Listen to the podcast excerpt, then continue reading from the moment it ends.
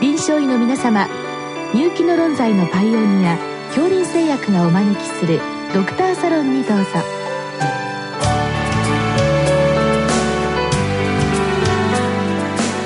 今日はお客様に総合母子保健センター愛育クリニック院長佐藤典子さんをお招きしております。サロンドクターは青い会柏田中病院糖尿病センター長山内俊和さんです。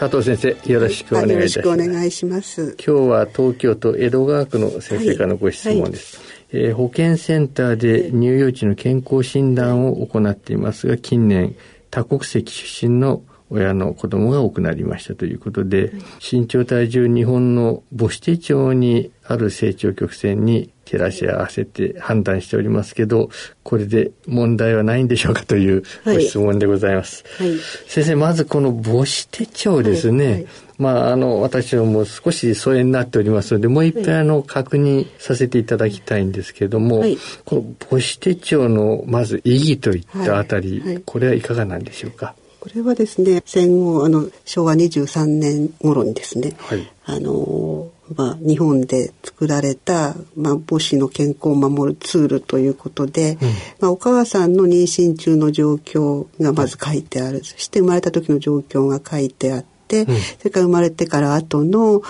あ、成長あるいは発達の様子ですね。それがきちんと記録に残るというもので、うん、あの世界に先駆けて作られたですね。その素晴らしいツールなんですね。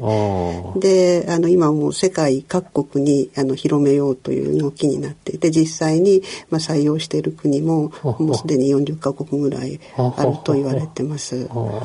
まあ確かにあの、お母さんの参考には非常になるツールですし、まあ世界的にもこう広まってもいいかなっていう印象もございますですね。であのいろんな国でそういう子どもの健康記録っていうのは実際あるんですけども、はい、そういうあのお母さんの状態からこう一貫してですね子どもの成長まで記録してるっていうのは、うん、その母子健康手帳の一番優れたところだとは言われてるんですね。うんちなみに何歳までの記録が今なされているんでしょうか、えっと、今はですね一応6歳ということになっています。で、うん、ただあのまあ母子手帳今後ですねあのまあ改変していくと言いますか、うんうん、あの改良していくっていう考え方が一つあのありまして、はい、あのそれはまあまだその国の動きとかではないんですけども、うん、そういう母子手帳をあの研究しているいろんな団体がありまして、まあそういうところではあの二十歳ぐらいまでですね記載されるようなものを作って、うん、まあ、その子どもさんが成人したらば親御さんから子どもさんにこうバトンタッチといいますかですね、記念に渡せるような、まあ、記録を作るのがいいんじゃないかっていう話もあります。まあ、なかなかあの優れたところが多いと思うんですけど、まあ、一方であのいろいろとこう長年やってこられて、まあ、反省点と申しますか、はい、問題点もやはりあるんでしょうね。そうですね。あの、母子手帳には一応、まあ、標準的な、まあ、日本人としての、まあ、標準的な発育発達についての、まあ、いろんな指標が書いてあるんですけれども、はい、まあ、中にその成長曲線とかですね、うん、それから、あの、各月齢、各年齢ごとの、えー、発達の指標ですね。例えば、うん、あの、いつ笑ったかとかですね、いつお座りできたかとか、まあ、いつ歩き始めたとかですね、そういうことを、まあ、チェックするような質問項目が実は入っていまして、で、ただそれがその全てのお子さんがそれをその時期にできるとは限らないんですね。はい、そうですよね。えー、で、まあ、あのほとんど、まあ、8割9割の方ができるような項目がそこに書いてあるわけですけども、逆に言うとその残りの1割とかですねもう少し少ない方かもしれないですけれどもそこに、まあ、そのイエスと記入できない方についてはやっぱりとても悲しい思いをされるということが、あの言われています。そうですね、はい、いわゆるいわゆる標準ですから、そうですね、それから少し遅れてるということで、はい、まあお母さんにとっては随分プレッシャーになるかもしれませんですね。えー、はいであと体重についてもあの今は少し体重小さいところまで書いてあるんですけども、うん、一応標準がまあ 3000g で生まれると考えますと例えば 1000g とかもっと小さく生まれたお子さんは、うん、まあ、その成長曲線に書いてもですね下の方にもう、まあ、はみ出すというかですね記入するところがないというような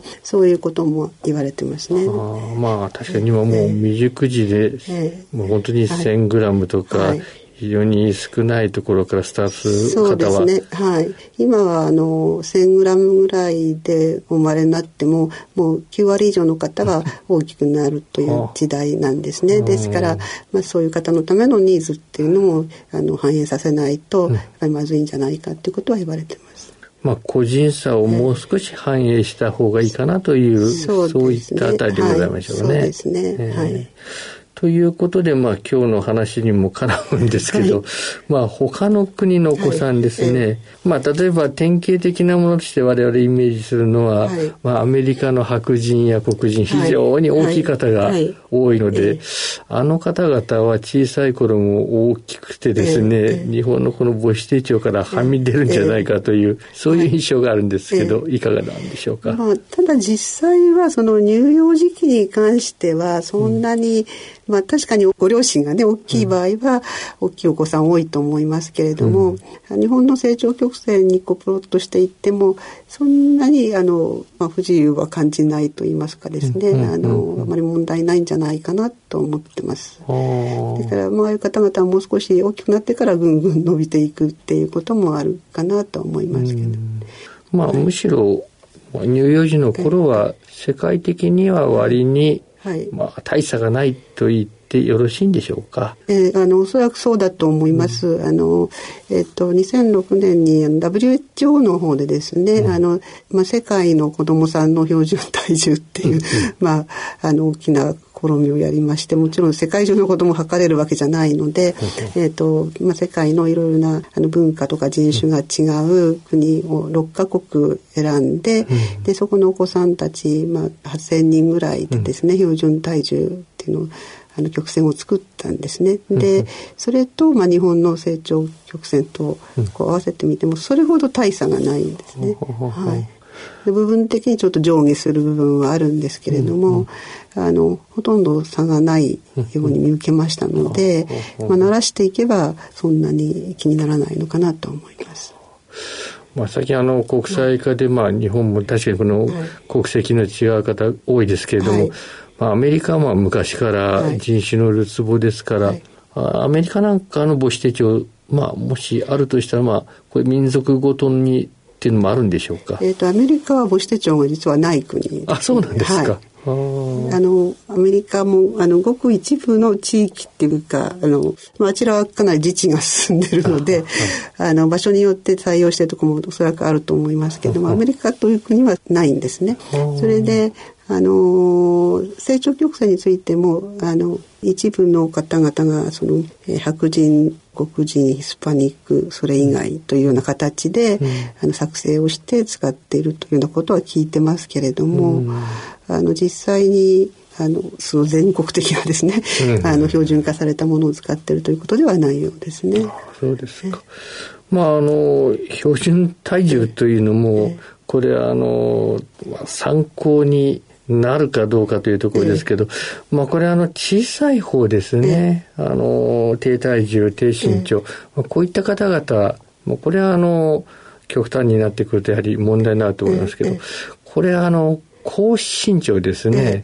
それからまあ高体重。これは今度肥満とも絡むと思いますけど、はいはい、まあ、特に最近肥満児の問題も出てきてますんで、はい、まあ大きければいいというだけでもない感じもありますね。えー、あのそうですよね。あのただまあ小さいあのごく小さいその乳児期に関しては。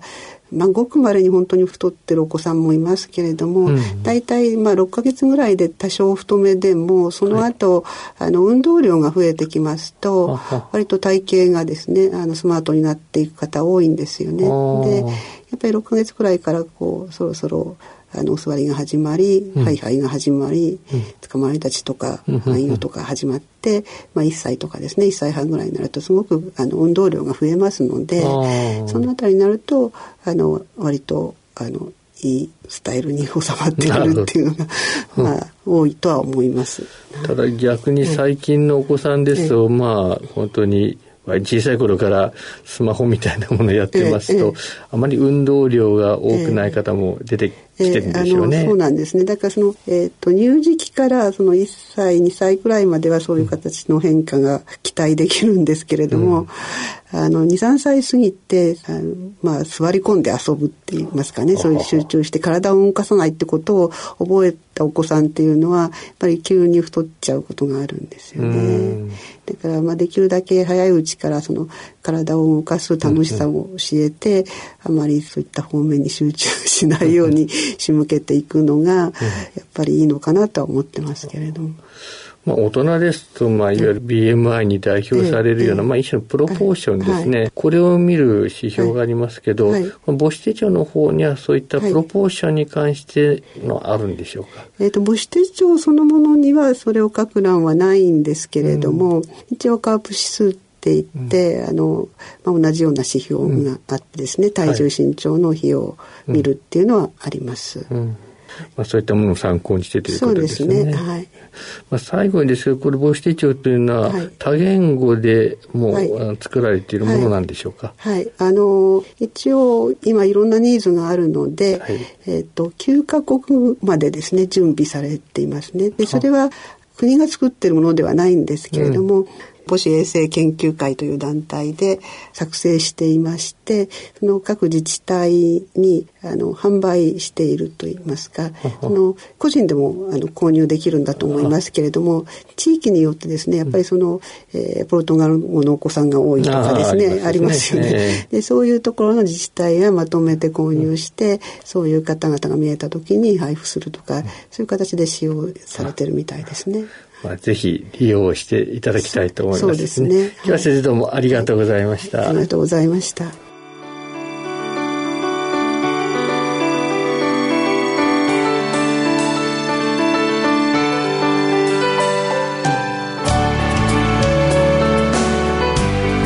今日のお客様は総合母子保健センター愛育クリニック院長佐藤典子さんサロンドクターは青い会柏田中病院糖尿病センター長山内俊和さんでした。それではこれで恐林製薬がお招きしました。ドクターサロンを終わります。